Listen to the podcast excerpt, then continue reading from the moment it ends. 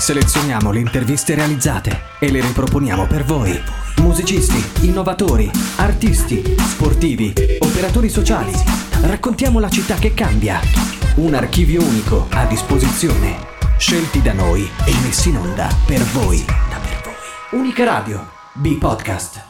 Allora, benvenuti su Unica Radio. Oggi siamo qui al Circo Letterario. Intervisteremo Viviana Viviani, ingegnera e scrittrice. Benvenuta Viviana. Grazie.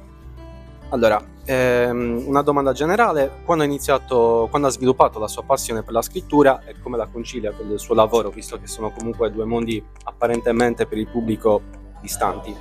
Dunque, io scrivevo poesie, scrivevo molto da bambina e da ragazzina. Poi a un certo punto, quando ho deciso di fare studi scientifici, ho messo un po' da parte questa passione, un po' come se volessi convincermi che avevo fatto la scelta giusta nel rinunciare per, eh, per preferire una strada più sicura. Poi però a un certo punto, eh, in particolare con eh, l'avvento dei social, trovandomi di nuovo davanti una pagina bianca, ho iniziato a scrivere, in particolare a scrivere poesie, ho visto che venivano apprezzate e così ho continuato. Conciliare, beh, basta scrivere di notte. Allora, il suo primo libro, Il canto dell'anatroccolo, che è uscito nel 2012, è una storia che mischia assieme diversi protagonisti. Come mai questa scelta e appunto il collegamento tra, tra tutte queste storie?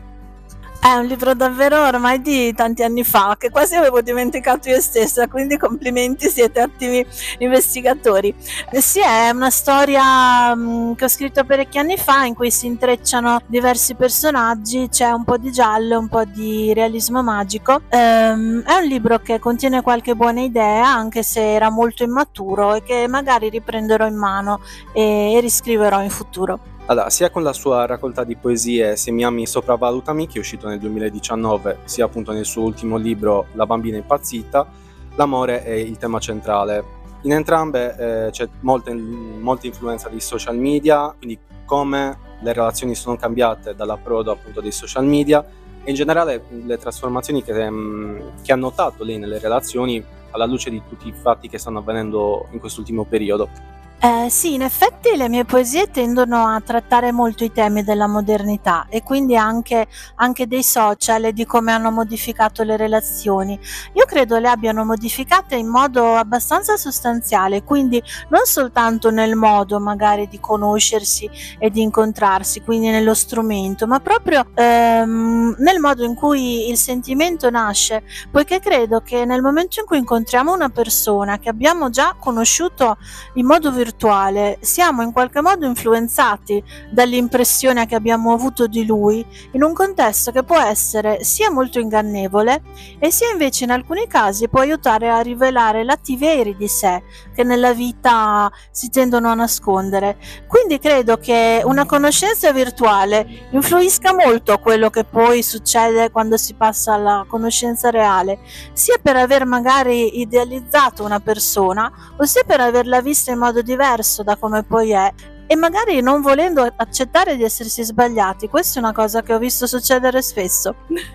Quindi col suo ultimo libro ha ottenuto la candidatura per il premio Strega. Ci può raccontare appunto delle esperienze in generale, di quello che ha provato?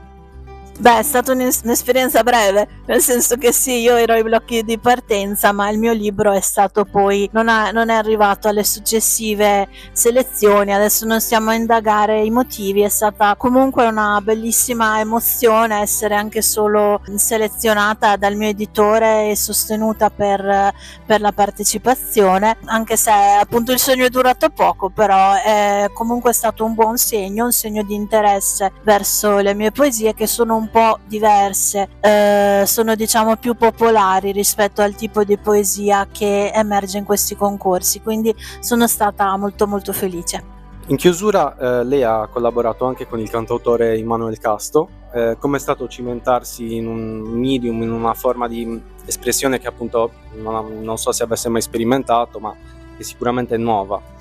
Dunque, beh, innanzitutto Immanuel Casto, alias Manuel Cuni, che tra l'altro è mio amico, è un, è un, genio, è un ragazzo di un'intelligenza straordinaria e lavorare con lui è stato veramente bellissimo, molto molto divertente. A lui piaceva eh, un, una mia poesia che si chiama Vampiro, che parla dell'amore tossico, una poesia molto breve. Lui un giorno mi ha scritto, mi ha chiesto se ne poteva fare una strofa di una sua canzone dal titolo Sangue Incenso. Io naturalmente ho accettato, poi gli ho proposto di leggere un'altra mia poesia che si intitola Non mandarmi il tuo cazzo in chat, che è diciamo la mia poesia che ha girato di più sui social e anche questa per fortuna gli è piaciuta, così insieme l'abbiamo adattata ad una base musicale. Abbiamo quindi riscritto il testo mantenendo soltanto alcuni dei versi della poesia, perché una canzone ha caratteristiche diverse rispetto a una poesia, deve avere un ritornello, deve avere un inciso potente e quindi ci abbiamo lavorato insieme, dopodiché abbiamo scritto